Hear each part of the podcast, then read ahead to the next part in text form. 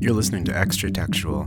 This is a show where we talk about an idea, concept, theme, trend, and relate it to some kind of media like film, T V, video games, books, music, and hopefully discover something about ourselves or our culture along the way. Thanks for listening.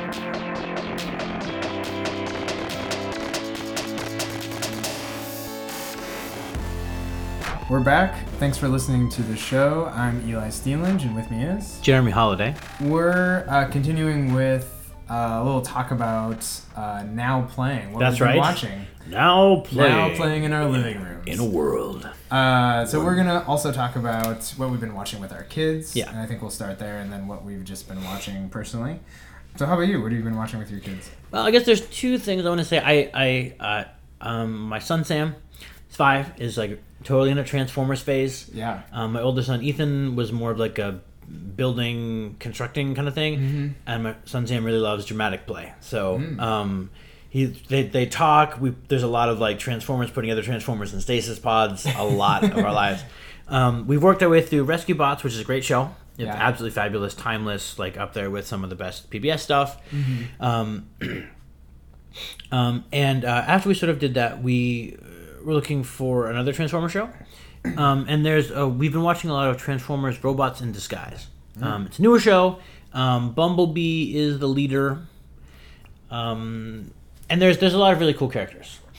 Um, you got Bumblebee, you got Sideswipe, who's kind of like a punk kid. Uh, Grimlock, sort of a big, giant, punchy guy. Um, there's a couple cool female characters. Strongarm, who's a sort of like by the book cadet character. Is Bumblebee an original character, or is that from oh yeah yeah. movies only? No, no, no. no Bumblebee right. is eighty, classic eighty-four okay. Transformers. Okay. Uh, Optimus Prime, second in command. He's the yellow oh, okay. beetle. Um, and there's a couple. There's like the um, in Robots in Disguise. You got um, uh, Drift, who is like a samurai, and he has these two little uh, sidekick minicons. Yeah. Um, and you have Windblade, who's this, I mean, uh, cool female like assassin Ronin character mm. who's super cool. She's one of the few. Folks that fly. Yeah. I, I, there's a little, I mean, she does have, clearly have high heels, and like Sideswipe clearly has the hots for her. Yeah. Um, but she could care less about Sideswipe. She's just mainly interested in kicking butt. Yeah. Um, so not a perfect female character, but I think pretty solid. Mm-hmm. Um, we've been watching that, and we tried uh, watching Transformers Prime. Okay. Um, it is, I, I may have talked about this before on the show. It was super dark.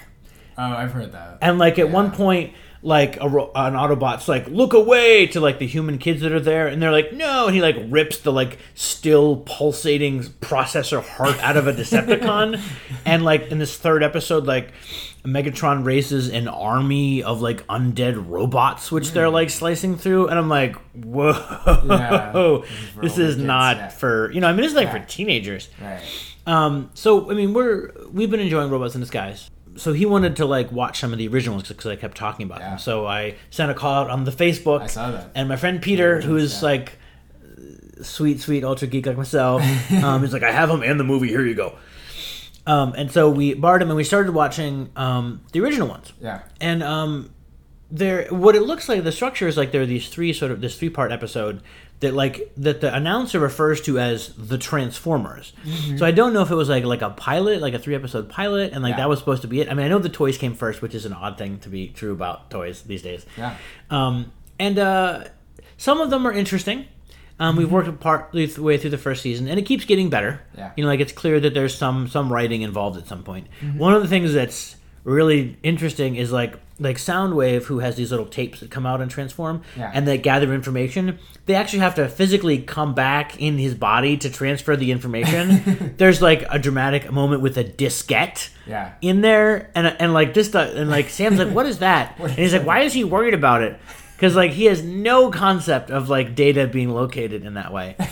um, but I, I some of the episodes I remember clearly because I saw mm. them hundreds of times. As a kid, we would yeah. like rent the videos and watch them because I didn't see them on regular T V okay. usually. Watch them over and over. And it'd be like a cluster of a couple episodes, and I would copy them. And um, and so it's it's fun to watch with him. He um, I was disappointed because I um, we talk about Robotech and we have some toys, mm-hmm. and he wanted to watch it one day, and so I it's on Netflix and I started it and yeah. I watched the first one and I was like, you want to watch the second one? He's like, oh no, watch something else? And I'm like, no, it's too early. Too early. Um, but he does like the um, he's probably watched like nine or ten episodes over the course of a couple weeks of the the eighty four no of Transformers of the eighty four Transformers. Yeah. It's much more suitable to his palate, mm-hmm. and also like it has like we like the toys that we have um, are all like. For those in the know, like G one Transformers, like the first generation from the show. Okay. Like we don't have the movie ones. We don't have we have, we have some from Robots in Disguise. Yeah. But they're mainly from the original show. So he's really excited that like his toys they look exactly like the ones in the show. Mm-hmm. Um, and like I said before on the show, like we play uh, a game called uh, Transformers Devastation, which is I think by Pinnacle, the company. Um, it's a wonderful thing, and it's really got our, our whole family back into Transformers. Yeah. Um, and so like and then those are all G one Transformers. They're all the original folks with the mm-hmm. original voices. Um, and so it's nice to to kind of go back to that. The show is like what passed for good storytelling in nineteen eighty-four for kid shows is far below what is passing now. I mean, like I mean, I've talked about how great Troll Hunters is yeah. before, but like even like like Robots in Disguise is like a phenomenally better show. I mean, like it's it has right. more interesting themes. Mm-hmm. You know, it has more interesting characters. You know, like even in the original Transformers, like. The characters, like, if they weren't drawn differently and did different things, sometimes you couldn't tell, like, they don't have personalities. Yeah. You know, Optimus Prime's like, let's roll out. And then, like, Bumblebee's like, let me help. You know, and, like, it isn't until, I mean, we're getting further along, like, in the first season, and they're starting to have personalities in people. Mm-hmm. But, like, wow. Yeah. Um, uh, because, you know, I, and, like, when I, you know, I remember them as a kid, and I'm, I keep thinking, like, there's more to them. And no, that's just, that like, that's where that scene is done, and we're moving on to the next one. Um, we also uh, watched Monsters Incorporated for the first time as oh, a family, nice. And we've had it. I think we might even own it, but we yeah. um, we like got it at the library and watched it, and the kids like just loved it. Ethan loved it for all the interesting, scary, you know, like uh, mm-hmm. technological stuff, and Sam liked it because there was a lot of like physical humor, like people hitting themselves and the sliming and all that stuff. Yeah. It was really fun. Um, we also like as part of our like. Transformers phase, we're also watching a lot of YouTube videos, which okay. is like a lot of like YouTube toy reviews. Okay. Um, and so uh, I like I try to curate my children's like online experience. Mm-hmm. So we spent a lot of time trying to find like um, a reliable reviewer that we liked. Yeah. Um, for all Nerf products, we go we um, we refer to Drac. There's a guy, mm-hmm. his name is Lord Draconical. He's declares shout himself the Drac, yeah. yeah. Shout out to Drac. The uh, Nerf vampire. Um, he's. I think he lives in Georgia. Um, he uh, has what I would consider by far the best and most honest review of all Nerf products. Is he dressed as a vampire? No, I, I think like when he like does LARPing, he has like a okay. vampire style to him. He has like yeah. this sort of leather mask thing. That sounds really bad, but I mean like he has like a, he has he has he does some LARP play, and I think he just like identifies with like the but vampire kind of character. No, he's just a guy. He's just a guy. Yeah. Um, and um, he has a girlfriend for reals. Um, and um, he, I mean, like, like we trust his opinion on pretty much everything Nerf. Yeah. Um, we share the same sort of views about stuff.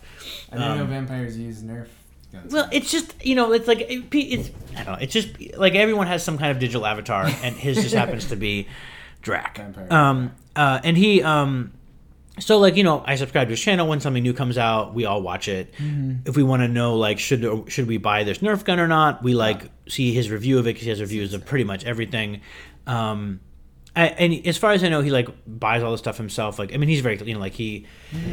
Nerf doesn't send them stuff, or if they right. do, it's not a big deal. Or if it does, they, he tells them. Um, you know, he tells you that. Anyway, so we found um, our favorite... Transformer reviewer is a guy named Chefatron. yes. um, it, he's I don't know who he is, but um, he, he's a, a a guy. He has kids. He lives in Manila in the Philippines, hmm. um, and he he is like our go-to man for Transformer reviews. Shout nice. out to Chefatron.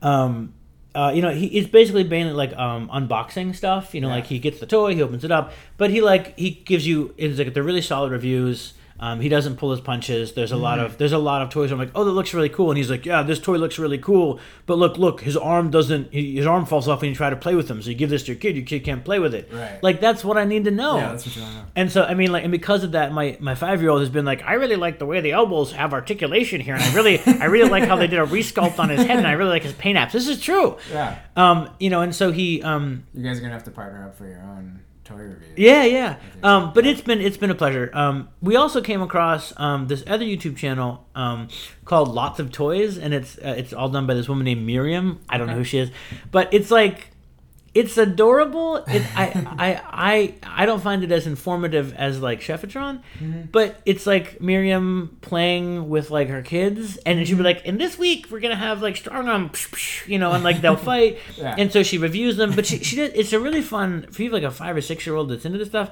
It's a or a four year old because yeah. she like she's like you know she introduces the video, she has her guys fight a little bit, and she normally reviews like.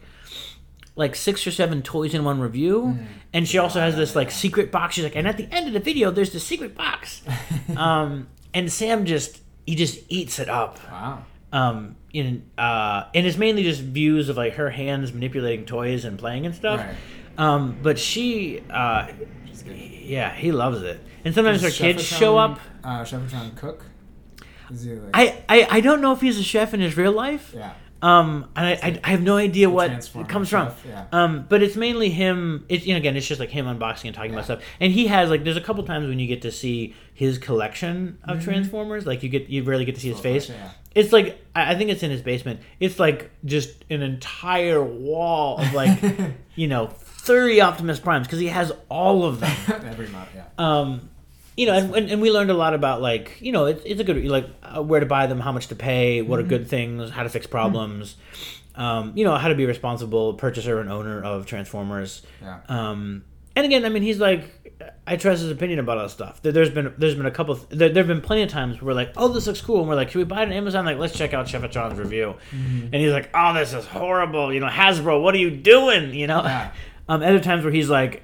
All the other people don't like this one. I really love this one. You should get it. You know. Um, so there's been a lot of uh, a lot of our lives spent um, uh, watching s- that. Secretly planning a spinoff Transformers podcast. Uh, no, I'm not. I mean, no. I, I like it's one of those things. Like I don't feel like I'm qualified. I mean, to I mean to listen to a lot of these folks talk about stuff. You know, I mean, like I like being. There's just I don't I don't, I don't have the knowledge. Yeah. You know, I mean, it, like Chefatron was talking about how like you know like.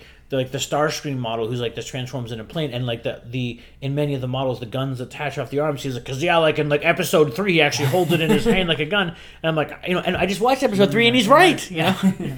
um, but I mean, it it would be fun. I mean, I think I think honestly, in my future, there like we're gonna make some like Minecraft videos in our family because mm-hmm. I know my eight year old really likes to do that, yeah. and I would really like to sort of um, teach stuff. The other thing.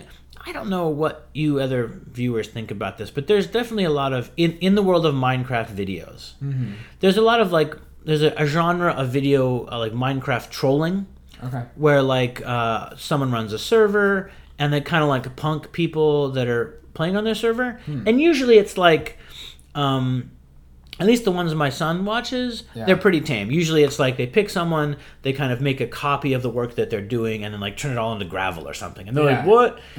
um, and I'm and I'm pretty like I would I could only guess that there's like more intense trolling sure. out there. Um, but I'll talk to my son a lot about it, and like I mean. It's pretty tame because mm-hmm. also like then you know but often the people that get punked are like excited because they then get to like interact with like the famous YouTuber and like oh my gosh I didn't oh, get yeah. that and like oh it's cool you know and they, they give them some kind of prize in there you know for being mm-hmm. selected to do it so it seems um, generally good but it also like you know I mean he I'm sure all of you I mean he's getting at the age where like um, you know like uh, cutting people out socially and mm-hmm. that kind of stuff is yeah, like yeah. real at school right um, and I really. You know, want to try to find a way to help responsibly um, teach him good habits in the stuff that he does. Because um, I think it's like sometimes I, I mean, like I don't know, it's it, it's trolling. Like trolling is a bad word for a reason, you know. And it's like we don't like I, the internet. There's just so much of it around yeah. um, that I um, it's a, it, because of it showing up in sort of like a genre of YouTube videos. Something that mm-hmm. we've talked about a lot. Yeah. Um, yeah. I uh, weirdly with. Monsters Incorporated. We, my oldest son, who's eight now, um, he was like pretty much an only child for five years before we had our other kids, and so when he was pretty young, we watched Monsters Incorporated, and we got a bunch of the uh, Pixar movies um, on on Blu-ray, so that was one of them, and he like loved it, but it was like he was young enough that he didn't really like conceptualize them as like monsters or anything like that. And then we kind of took a, like, he was almost watching it every day. And then uh, he got a little bit older, and, like, we rewatched it, and then he understood, like, monsters. And so then he did not want to watch it. Um, so, like, was totally against it. So it's still, like, sort of stuck in our house that he just, like, never wants to watch it. Hmm. And so I don't know if you've seen the sequel, which I heard is not as good. Oh, Monsters but, University? Yeah. It looked all right. Yeah. So, gotcha. Like, we haven't been able to watch that because he's just, like, totally... Oh, it's against. Not scary. Even though, yeah, even though he's eight now and would totally not be scared of it. Yeah. He's just, like, has this concept of, like, I don't like that movie. Um, which I'm sure our uh, three-year-old would really enjoy now. We have it. So and my five-year-old got a kick out of like the slime monster that mops up slime and then slimes again. So he talks right. about it every day. Nice. Which is pretty much like kids, right? Yeah. yeah. Um, for me, uh, I want to mention... So, again, with my oldest, uh, who's eight, we started to realize he... Well, he shares a room with our three-year-old. So, usually we do bedtime together because they just go to bed better when they go at the same time. And yeah. their brothers are there, you know, with them. Um, but we realized, like, well, our eight-year-old's getting old enough, he can, like, stay up a little later on the weekends, maybe. And so we've we've started to plan maybe, like, a movie night on the weekend where uh, he can stay up later and we'll watch something a little bit older than the three-year-old can watch. Um, so we just, we started doing that once, and so it worked great. We had to, like, let our three-year-old fall asleep, and our eight was in bed, and then he snuck out. So, like, the three-year-old would think he's still there. Some days, like, no, he's still in bed. But, Dad, you've lied to me all these years. I thought Asher was sleeping. Right, that's right, yeah. But it, it worked so far. And so we, I really had been excited to show him uh, Spirited Away. All right. So, which is one of my favorite animated films. Yeah. Um, and he's seen other Miyazaki. So... In general, we started watching uh, Ponyo, which I yeah. don't know if you've seen, yeah, yeah, uh, with our three-year-old, and he's, like, loved that. And we yeah. got, like, uh, books from the library um, that are pretty much, like, every frame from the film, so he's been, like, devouring that, our three-year-old. Um, and my eight-year-old watched when he was young, and which is definitely the most aimed at a young audience. Well, My Neighbor Totoro, though. Yeah. Yeah, I think they're both. I mean, like... Ponyo doesn't have, like, a whole lot of plot. I mean, it has plot. No, no, but it has, like, there's, like, apocalyptic flood that's going there on is, in a way is. That there's no that's big true. Thing in Totoro. It's also just kind of, like, a lot of... There's not a, a ton of talking and stuff. No. It's yeah, yeah, no, that's like, true. Yeah. Less dialogue. Um, so, and very, like, pleasant colors and stuff. Anyways, so he's been, like, aware and seen things like that, but I think Spirited Away, we wanted to wait till he was a little bit older, because I think yeah. it's much more, like, emotionally rich, too. Like, yeah. I know I did happen to see that one in the theater when it came to the U S, and it was, like, I mean, I wasn't, like, scared or anything, but it was, like, a journey you go on with these characters yeah, yeah, yeah. that did, like, affect me that yeah. I felt for this this little girl. Um, but, yeah, he he just, like, was totally mesmerized. And, you know, like, when you, I don't know if you experience, like, when your kids, like, watch something and they're just, like, so into it, like, you can just see in their eyes, like... Yeah, and you, and you touch them to, in, like, what? Yeah, what? I was trying to, like, talk to them, and they're just like, huh? Yeah, what? Yeah, I can't I can't hear anything you're saying right now. You're yeah. doing the thing, Dad. Yeah. So, and, like, we, we made, like, popcorn and stuff, and he just, like, couldn't eat it because he was just, like, so focused on the show. We're like, you can have popcorn. He's like, oh, what? There's popcorn here? I was looking. Yeah. So so that was cool to share that that film with him, uh, and maybe we'll do do some other films too. Um, Castle in the Sky is probably my favorite. Castle in the Sky is pretty great. Uh, I saw Princess Mononoke yeah. around the same time. It's I mean, um, it, which has a little more like violence, I guess. Yeah, it's it's like um, a preteen teen. I think you can handle that pretty yeah. soon. It's not like too violent. Um, I also I mean. I like. I mean, Nausicaa and the Valley of the Wind. Yeah, is great. I mean, because it has. I mean, like a much like a. It's a environmental message is mm-hmm. very very strong. It's strong in all those films. With right. This. That one's it's really like clear. Yeah. yeah. Actually, I think we have seen Castle in the Sky when he was younger. Oh, Castle um, in the Sky is probably my favorite. Yeah. We have it upstairs right now. Yeah. My. Uh, not to go into too far, but um, I was pretty good friends one year with some uh, foreign exchange students to our mm-hmm. high school, and so one was from Indonesia. And uh, I was not, like, really into anime at the time, but I'd seen some, and so I was just trying to, like, connect with him and stuff, and so he, he liked anime, um, and so I was asking him what his favorites were, and there was somewhat of a language barrier, but he would like always tell me like Castle in the Sky, it's it's great. And so and I, in that time we were, like we didn't have the internet as much to like yeah, just yeah. look things up. As and much was, like, no internet. Okay. Yeah. Well, I guess I, I guess there's there some was, internet. Like, yeah. Getting close to yeah. there was some internet. Um, but not just always to reference that. So it always like kind of stuck in my mind. Mm-hmm. Um, was good, but uh, yeah, I've I've been wanting to revisit that film because uh. it looks really good. I think uh, that's mostly yeah. I would say that's what we've been watching. Um, mostly because my three-year-old's been watching Scooby-Doo, but I don't, mm-hmm. have, I don't have a lot to say about that. Mm-hmm. Yeah.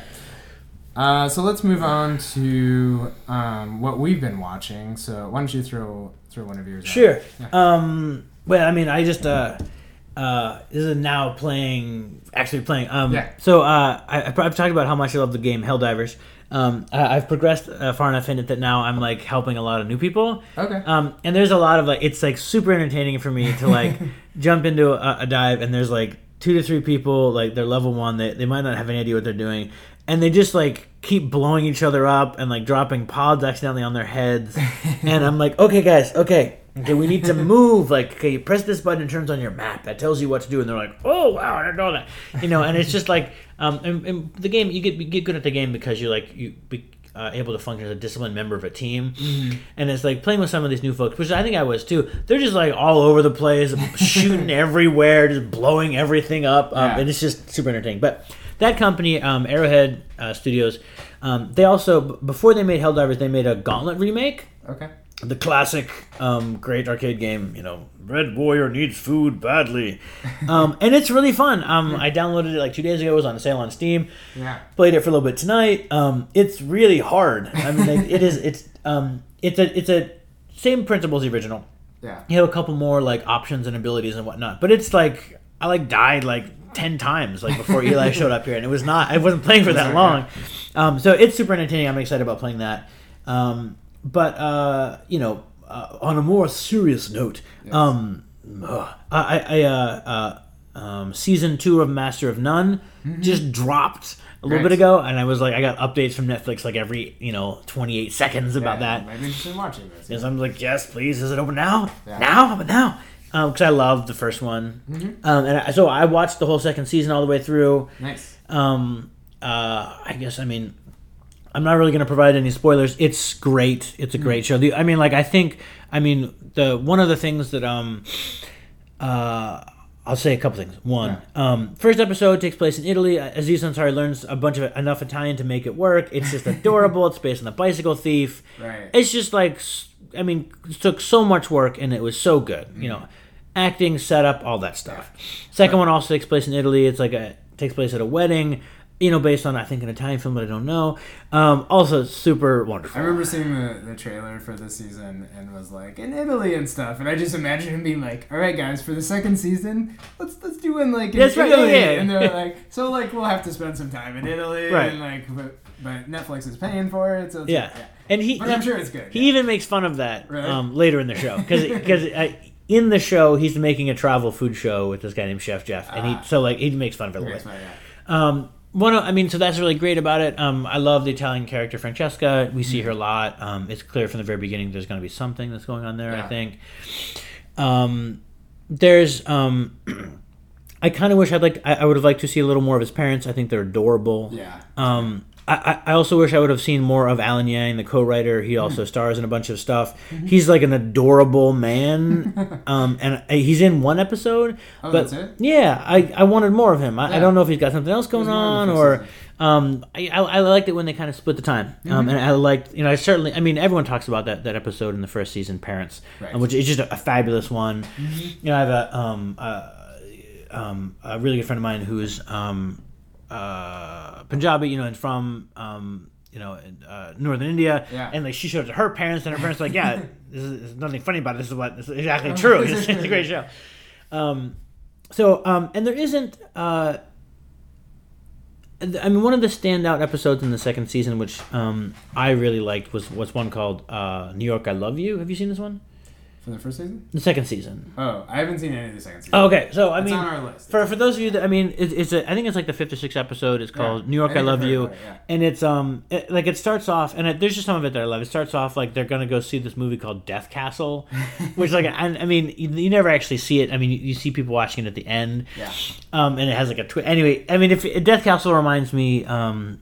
of uh, Grindhouse, you know, like okay. de- whatever the Death Proof or something. Yep. Um, just like this kind of silly over the top thing. Anyway, but it, it's like it's like a tour through like I think there's five or six different vignettes of people. Like you start mm-hmm. off with doormen, um, and then I think you go to this um, uh, hang out with some deaf folks for a while, mm-hmm. um, and the, it's completely silent. You just see sign language Dude, and subtitles. Yeah. Um, the sign language is hilarious. I mean, it's just great. Uh, you then go on to. Um, uh, uh, some African immigrants, um, you know, and, and various other. I mean, yeah. it, it's a really, really cool show, and you end up back in the theater at the end, and they're all watching this movie.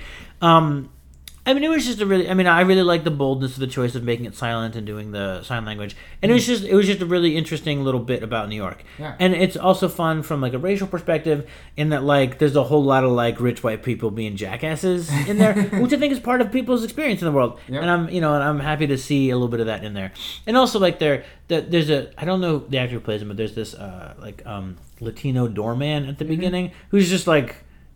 Awesome. Yeah. I mean, like, there's like a a guy, like some guy, his wife catches him cheating on him. Spoiler. Yeah. Um, and he's like yelling at the doorman, and the doorman is just like, "Sir, you are responsible for your own actions. Like, if you don't back away right now, we're gonna have a problem." Yeah. Um, which is not how I thought it was gonna go. Mm-hmm. You know, I thought like this rich white man was gonna complain about something, and and it was gonna be something was gonna happen. Yeah. But doorman's like, nope, like. Like, your wife is throwing your stuff out of the twentieth story window because you screwed up, and it has nothing to do with me, bro. Yeah. Um, which I appreciated. Yeah. Um, uh, and I like, um, I mean, I've talked about how much I love the show Louie, and there's just that, there's an element in the show Louie when mm-hmm. he's when he's going to work for, when, when he gets the offer of the, going on the Tonight Show, which I think is some of the best television ever made, right yeah. there, you know. And he goes to his ex-wife, and he's like, you know, he's like worried about, it's like, well, if I do, if I get the Tonight Show, I'm going to have to be working on it. I won't be able to take care of the girls as much. And his wife says the thing, which is pretty much like, you know, your your kids don't just need a father, like they need a they need a hero. Yeah. Um, and which I, which really spoke to me as a mm-hmm. father, you know, about the changing roles as your kids get older between mm-hmm. taking care of their physical needs and like taking care of their larger sort of social emotional yeah. development. Um, but I mean, and I gotta say, like, I know like Aziz Ansari is never gonna like call me and be like, "Hey, Jeremy, um, I, I liked your stuff on the web. Right. Um, could you come and write for my show?" Um, but uh, his show is on a very short list of things that I, I would willingly make my, my life mm. very complicated to go be a part of. Because yeah. um, I just, um, I just, I just really think that they really go out of their way to make each episode interesting and creative. Mm-hmm. Um, it doesn't seem to have a lot of. Um, drift, you know, I mean, like yeah. if we if we look at like season was it season three or four of um, Sherlock, mm-hmm. where like, yeah, I mean, like it's like full Lucas or Mussolini or whatever at that point. Um, you know, I just I, I I don't know what he's like as a as a person, right. but I mean, he seems um, fairly like focused and well balanced, at mm-hmm. least in terms of the art that he makes. Right. Um, and I really appreciate that. Right. I mean, there's a little bit in episodes nine and ten which are like. Well, I mean, we're advancing the larger plot of love stories and whatnot, so mm-hmm. like it doesn't have the same absolutely strong thematics, um, mm-hmm. you know, as the beginning. But yeah. I mean, like it's still super, enter- super entertaining, and like uh, oftentimes I find myself really appreciating all the references and the structure of it and the way that it's thought out and planned. I'm like, oh, check this out, and the friends are like, yeah, that's kind of cool, it's kind of funny. I'm like, but but all this stuff in here, don't you appreciate all that stuff in there? Um, and then there's just like a, a richness to it. Um, that I really get out of it when I watch it. Yeah. Like it makes me feel good about the stuff that I watched, in, and um, you know, and it's also one of those things. Like I, like I, I, I always love like racial humor. Yeah. You know, which is not to say like racist jokes, but I like humor that um, uh, points out and talks about differences and problems with races. Mm-hmm. You know, and, and and just and the show, it's not. I, I wouldn't say the show is like provocative. Yeah. Um, but it certainly like talks about stuff that I find interesting mm-hmm. um, and meaningful in a way that, you know, other shows don't. Yeah. So Mister Ansari, that's extratextualshow at gmail dot com. Direct your yeah. email to Jeremy. Yeah. Um, we'll get a call soon, I'm sure. He was listening. So yeah, I mean that's on my list to definitely watch. Yeah. So I've been having this dilemma of just too much media mm-hmm. to keep up with lately. And I, I want to bring this up probably when we have Mikey on the show too, because I know uh, him and his wife do this as well. But it's like a discussion of like things we're watching with our spouses, yeah. uh, which will be interesting. But lately it's been like, I'm not complaining at all, but it's been like everything new that we kind of like want to watch is like we both want to watch it. Yeah. So, and just like, of course, lives with kids and stuff, we don't have time to do that together all that that much. Um, but that that's one that we enjoyed the first season together, so yeah. we want to wait and watch that uh, together as well. Um, we're both we're like totally wrapped up in The Leftovers right yeah, now. Yeah, you just keep going, which I recommend. I yeah. I talk about every episode. Yeah. Um, but, uh, and also if there's somebody out there that like wants to be on the show and discuss it with me that knows what's going on, please come on the show. But, uh, yeah, like, so I think I mentioned before that my wife caught up, um, oh, okay. before the third season yeah. cause I had watched it alone before. And so I was like, the third season's coming on, you, you should watch it. So she got into it and we were listening to this podcast of this husband and wife, and, um, she like, uh, entered like, uh, sometime like a comment about like this, this clue that she found in the show, um, this reference, and so they like mentioned it on the show. She's like, they mentioned my thing on the show. She made it on a like, podcast? Yeah, she's on a podcast. I was like, you're on a podcast? That's me. Um, You'd be on a podcast. Yeah, that's right. uh, and, and by the way, she's really uh, shy and does not like public type speaking, so she, otherwise she would come on and talk. Yeah. Um, but uh, but it's been really fun to kind of go through that with her. And, and in general, that kind of makes me think another thing I want to talk about The Leftovers is... It's it's by Damon Lindelof, who who wrote uh, did a lot of the writing on Lost, and he totally acknowledges, and I think in en- every interview they bring it up, how like Lost went kind of downhill by the end. Kind and, of like, downhill. And uh, it's enough to be its own meme. That's right, yeah. And so I think he like is totally tired of, you know, not being able to live that down. Um, but I think what he's fixed is really like there's mysteries, there's kind of like these little nuggets of things they throw in the new show in The Leftovers um to kind of like contemplate and figure out, but it's like totally done in a way that it's not like I need to figure this out to understand the show. It's just like little interesting things that when you if you pick up on it, it just like enhances your experience of the show. It yeah. kind of makes it richer. It's not like you have to understand that. And it's not like they're... And they've said from the beginning, like, we are not, like, explaining this disappearance of the people. Um, that is not the goal of the show. That's not what we're interested in. We're ex- we're yeah. interested in exploring these characters.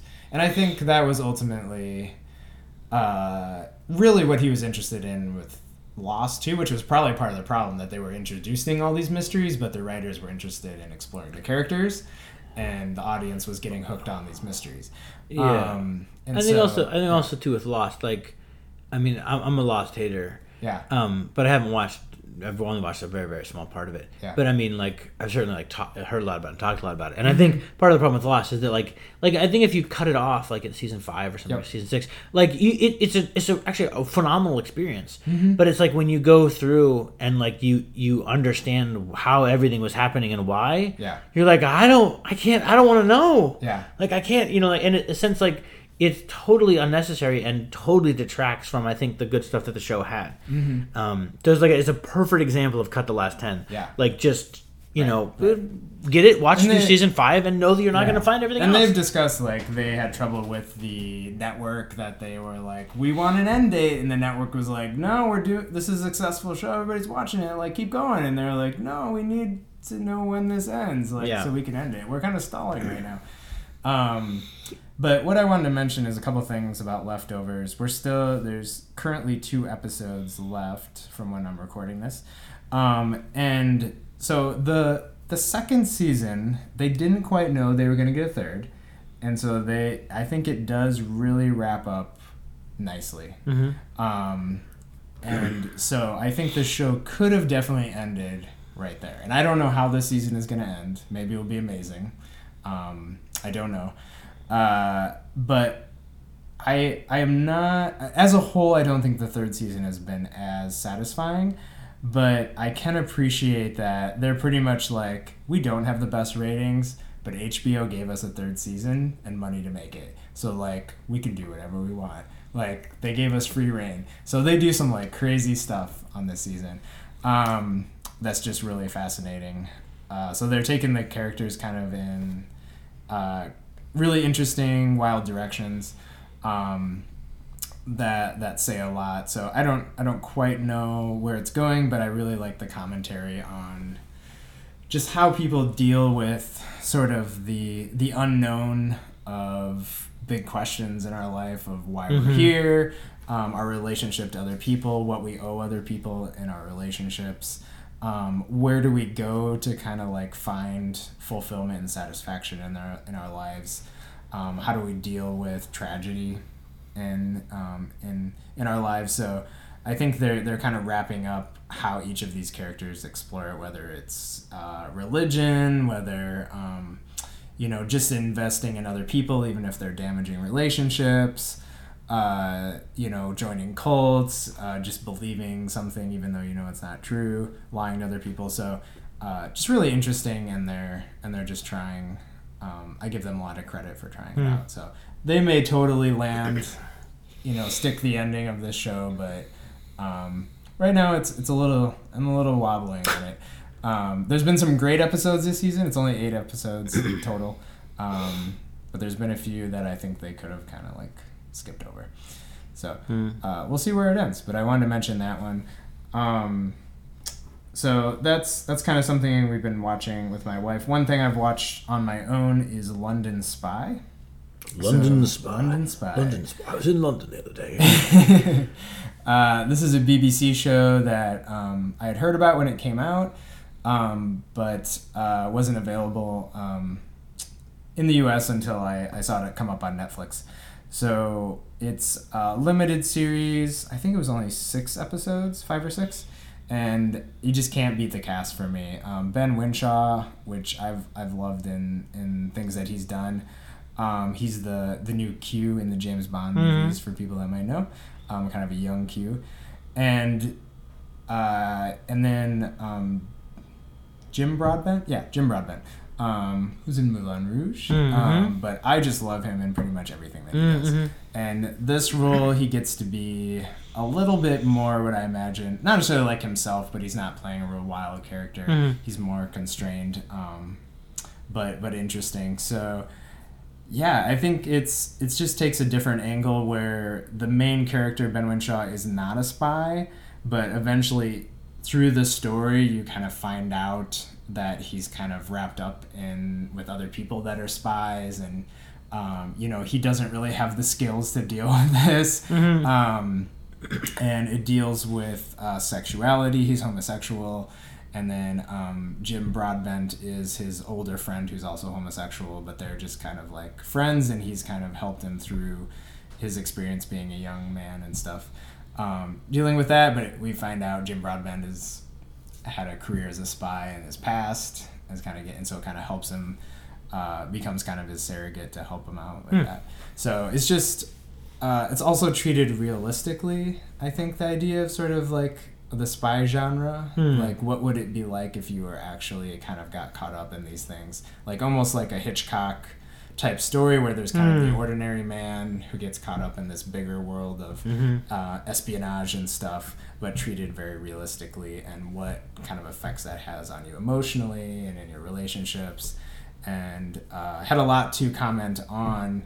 Um, I won't say too much, but kind of on loss and grief and stuff too, yeah.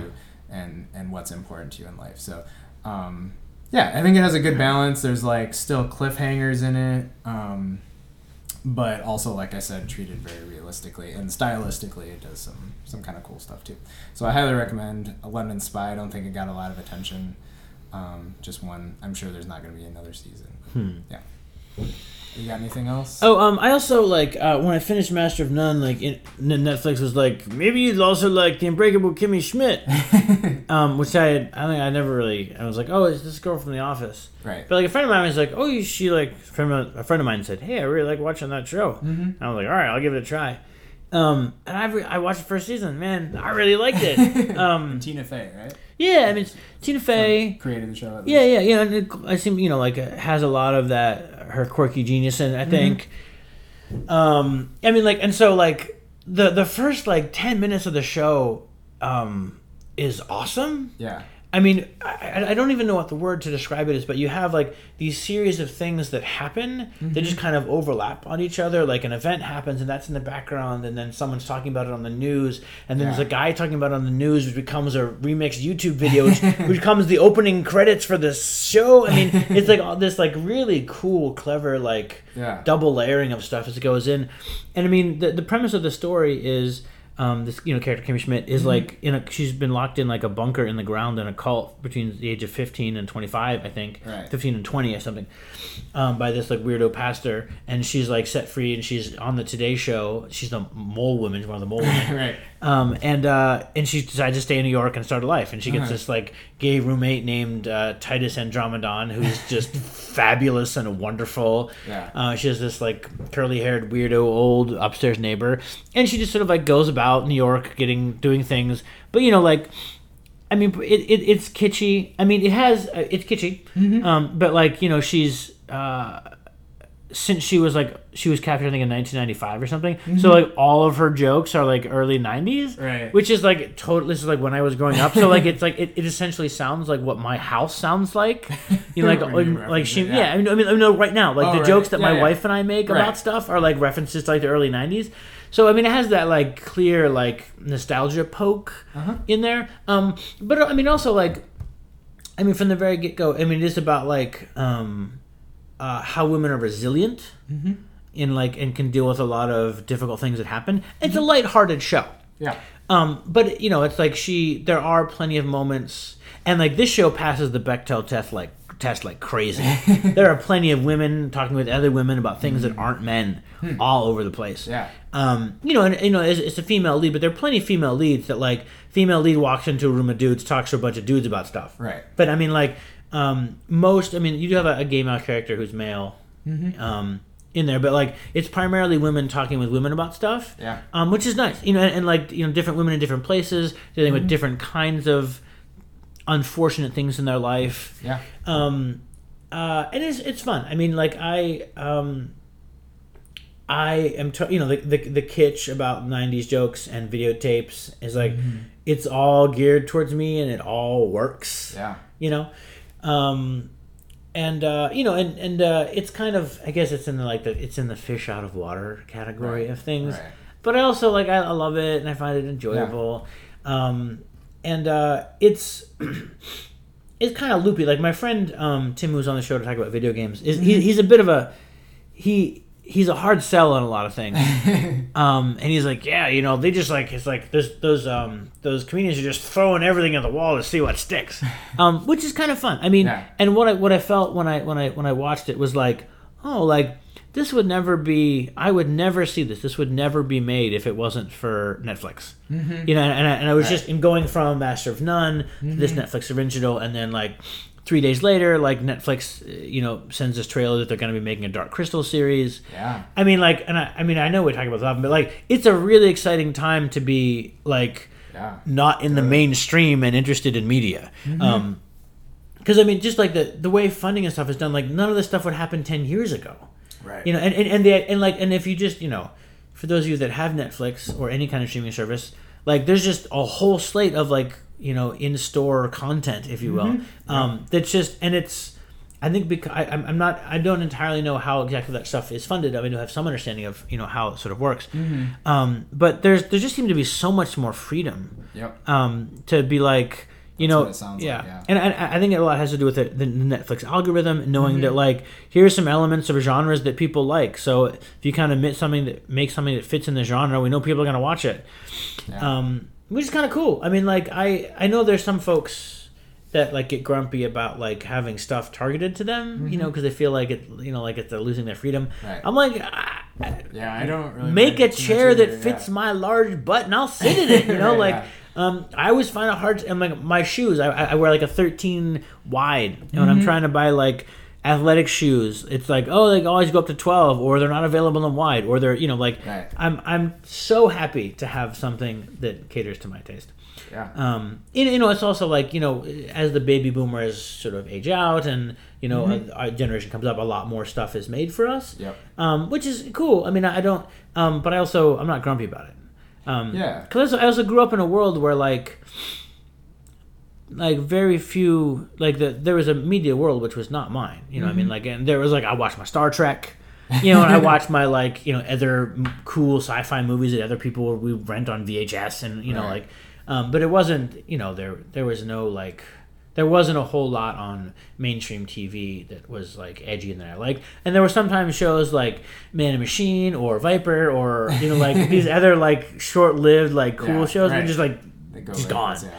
Um, Yeah, so, I mean, I, I think, I feel like more and more I don't really watch a lot on network anymore, like the standard networks, but I just see, sometimes I keep track a little bit, and that so much gets canceled after one season, and it just seems like everything gets watered down. There was like three new time travel shows this last season, and uh, I, I started watching one, um, which is like team that goes back in time, and Um, has these adventures. Well, it sounds great like, based on your tone of voice, Eli. It was, uh, it was okay. Like, I was like, I could watch this, but it still, like, feels like somebody had an interesting idea, and then by the time it got on air, it got watered. Uh, they were like, well, we have to reach this big audience, and I just feel like Netflix has the opportunity to say, you know, like, we we don't have to hit this huge audience, like, we don't have to make everybody that has a Netflix subscription watch the show. Yeah. And they're giving more voice to, um, more freedom, like you said, to people. Yeah. And uh, and that being said, I, I was going to talk about something else, but last thing I'll talk about is the show Love. Um, mm, yeah, no, I've seen advertised. I haven't watched it. Because uh, my wife and I... Are in love.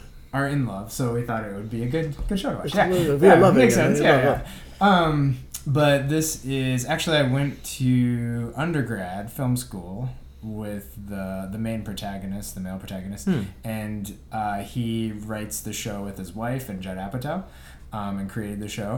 Um, and when I knew him, he was you know, mostly. I mean, he did some like uh, improv, yeah, comedy and stuff. But I felt like he was moving more into the production side of directing. Yeah, but, um, he's done some acting. Um, so that's Paul Rust. Also co-wrote the um, Pee Wee Herman movie on Netflix. Oh, yeah, yeah, yeah. yeah. So uh, we did watch the first season, and it's a really interesting show, and I'm actually sort of like a little bit mixed but overall positive on the show. I mean, it really, talking about giving sort of like females a great, great roles and great opportunities, um, Gillian Anderson from Community is the main uh, female protagonist. So she, um, Gillian Jacobs, I'm sorry, I think I said. Yeah, yeah, it's like from, from uh, the X-Files. X-Files. Yeah, no, Gillian Jacobs. Um, so uh, she is just like, plays against type for what you would think, and sort of like, this is kind of half a romantic comedy, half a sort of like um, raunchy, you know, um, twenty-somethings mm, kind of mm-hmm. show. But uh, she is, you know, alcoholic. Um, she goes, uh, she is a sexaholic, like addicted to sex, and not a very nice person often, and sort of destructive. And it's, the second season moves much more into her sort of like actually dealing with those things. Um, and so, and he's kind of like a lovable loser. He's like a tutor um, on a really bad like C W type show for like one of the teenage girls on there, like preteen girls, and he's like teaches her when she's not on set. Oh, I got like you. That. Um, but he's like wants to be like a writer, like a screenwriter, um, is his character. Um, but and you know he he grew up in Iowa, so I just like his character mm. is not. It doesn't. I think he says he's from South Dakota, but it's the same same idea. Right. Um, So uh, it's just kind of fun seeing uh, his character in there too. But um, anyways, I what I appreciate, one point I wanted to make is that it does more than kind of maybe anything else I've seen. Maybe something like Eternal Sunshine of the Spotless Mind kind of brought this up to me. But that when you connect with someone in a way that like you don't fully like understand that person, mm-hmm. and that's like something I appreciate. Mm-hmm. Like, I don't want to make this sound like I'm judging other people, but like before, like I was dating my wife or like got married, you know, I would sort of look at p- prospective other women and stuff like that and think like, Eli, I kind of have that. I, I know people are much deeper than I probably give them credit to, but I kind of feel like I have that person sort of figured out, you know? Like, there's not much mystery or anything to that. And even though, like, this doesn't relate to my relationship with my wife at all, but, like, this character who, he is kind of like this goody two-shoes sort of person, um, but he's, like, drawn to her. Uh, because they sort of, like, connect. They have this, like, humor that they don't seem to have with, like, other mm-hmm. people. Yeah. And they're just drawn. And I really haven't seen that sort of conveyed in the way that I have in this show. Mm-hmm. Um, that you, even though you can even be destructive or, like, the place you're at right now, maybe to be together could be destructive or not the right time. Um, but that you kind of know, like, I don't really have that sort of connection with anybody else. Yeah. Um, which I thought was really fascinating. But I sometimes it's like the blend of like their, which they said they did try to bring more in the second season of more, because it's also kind of about like their friends and their friend circles, kind of um, some wacky friends and stuff. And so it's I think the show is better when it's the two of them together, um, and they do explore just like their relationship mostly in the second mm-hmm. season with some of the friends around. So I think that was a good move. Uh, it was the only show that Netflix has ever given like two seasons from the outgo. Like, hmm. before it was even released, they were like, you got two seasons, um, which I feel like is a lot of confidence. But Yeah. Yeah. Well, yeah, I mean, it, it sounds really interesting. I mean, uh, my comments on your comments yeah. um, are, uh, like, one of, one film one film that I, I, I sort of love deeply and stand by is The Fisher King. It's a Terry mm-hmm. Gilliam film. Yeah. And it, and when he talks about how he made it, I mean, he sort of encounters these two guys in uh-huh. New York, like this super poor guy and the super rich guy. Yeah. You know, like, having some sort of deep, intimate relationship, hmm. you know, like, talking on the street there, yeah. you know, and he, and he sort of, and sort of this whole film sort of comes out of that mm. interesting relationship. Yeah. So, I mean, I'm, I'm, I'm pretty much always going to go in for, um, uh, something that's based on an interesting relationship. Yeah. Um, because I, I mean, I think that it, it's what makes, um, it's what makes pretty much everything interesting. Yeah. I mean, there's certainly philosophical ideas, but mm. if I'm going to like, um, Uh, I'm gonna, if we're going to talk about people, yeah. like I, I want there to be a deep and interesting relationship between those people that's complicated mm-hmm. and unexpected. Right. Um, and I also think too, I mean, there's, I, I just, I just can't pass by this like philosophical concept um, of like, um, I mean, I think that there's, uh, and the philosophical concept concept about um, knowing other people. Yeah. Um, 'cause I think that there, there's certainly. Um, you know, in the world in which we live in, uh, we are married, we have, we're heterosexual, we have yeah. wives. Um, you know, th- th- there's a myth in our world that, like, that we have, like, these perfect relationships with our wives, and we, like, we know everything. and, and it's just, um, and that they will be the only person we will ever need for anything. And it's just, like, um, it, I don't think it's sort of the way that the world works. Mm-hmm. Um, in that, like... Um, Because I've definitely had some, like, friends that, like, like, I don't go out and get stupid drunk and, like, throw bottles with my wife. I do that with some other friends. Yeah. You know, like, there's there's definitely a lot of, um, uh, you know. That's what we're doing right now. Right? Yes, yeah, yeah. Um, like, uh, uh, other friends, um, you know, that uh, sometimes they're not, like, sometimes I have a couple of friends that they're not really good for me. You know, like, that when I'm with them, like, I, I do things that I'm, I generally don't. Yeah. I'm not super, you know what I'm saying. Yeah. Um, and I think that um, there, the, that's that's an interesting um, mm-hmm. idea because yeah. I mean I think that we often build there's sort of like a um, a saccharine allure to um, the security of family and house and suburb, um, yeah. and it also uh, traps us and kills some of the uh, pure verve of living. Mm-hmm. Um, and I think that that's something that like we in our thirties look back and see sort of in our early twenties, but I also think it's, it's present around us in the world. It's just we... Um, you know, I, I think, I mean, I also think too, from a parent perspective, like focusing on like raising young kids mm-hmm. is like a different task than I think wh- where I am starting to get now, which is my yeah. kids are older and I'm much more like a person in their lives and, and less like someone that just makes sure their physical needs are taken care of. Mm-hmm. Um, and I think, you know, in that sense, um, you know, just, you just kind of like, you, you make everything safe for a while. Yeah. And then I think you venture back into the world of a little bit of danger, yeah. you know, a little bit of excitement. Right. Um, and I think that there are, you know, I mean, like, My my good my good cousin Todd, second cousin, treat him like first cousin, um, uh, who's a philosophical person, always used to say to me, Um, you know, when you're when you're old and you're about to die, all you have is stories. Yeah. So you might as well have some good ones. yeah. Um, and I think that there's, um, yeah, I, I, I'm, I, I'm excited um, by uh, a show or a story that sort of shows me people doing stuff like that. I mean, and, mm-hmm. and, and I know that or, like there's a relationship um, that sort of balances these two things: someone yeah. who's um, interesting and dangerous, someone who's safe and a little boring, mm-hmm. um, which is cliche, but it's also they also of course represent like those parts within ourselves, right? Like because we are. Like the drunken sex addict, and we are the like pushover tutor, right? Um, and uh, you know, very much like in the um, the musical Hamilton, you know, yeah. where we have Hamilton, you know, Alexander Hamilton and Aaron Burr yeah. representing sort of two different perspectives. Like Hamilton sort of is always blurting out exactly how he feels, and Aaron mm-hmm. Burr is always a little bit reserved. The truth is, we have both those potentials inside of ourselves, sounds, yeah. and we sort of have to sort of choose between them. Um, and so uh, it sounds it sounds really interesting. Yeah, and I really appreciated the. Uh... The first season kind of has like the arc where they kind of meet and they kind of start dating and they get a little more serious, and then you have like the conflict that comes in and yeah. they sort of like break up, and then the like the final scene is they kind of like run into each other and kind of like say Ooh. the things they Look. you know should be saying, and they're like, oh, maybe this can work, and that it kind of ends pretty like realistically not cheesy. But then like the second season starts immediately at that moment.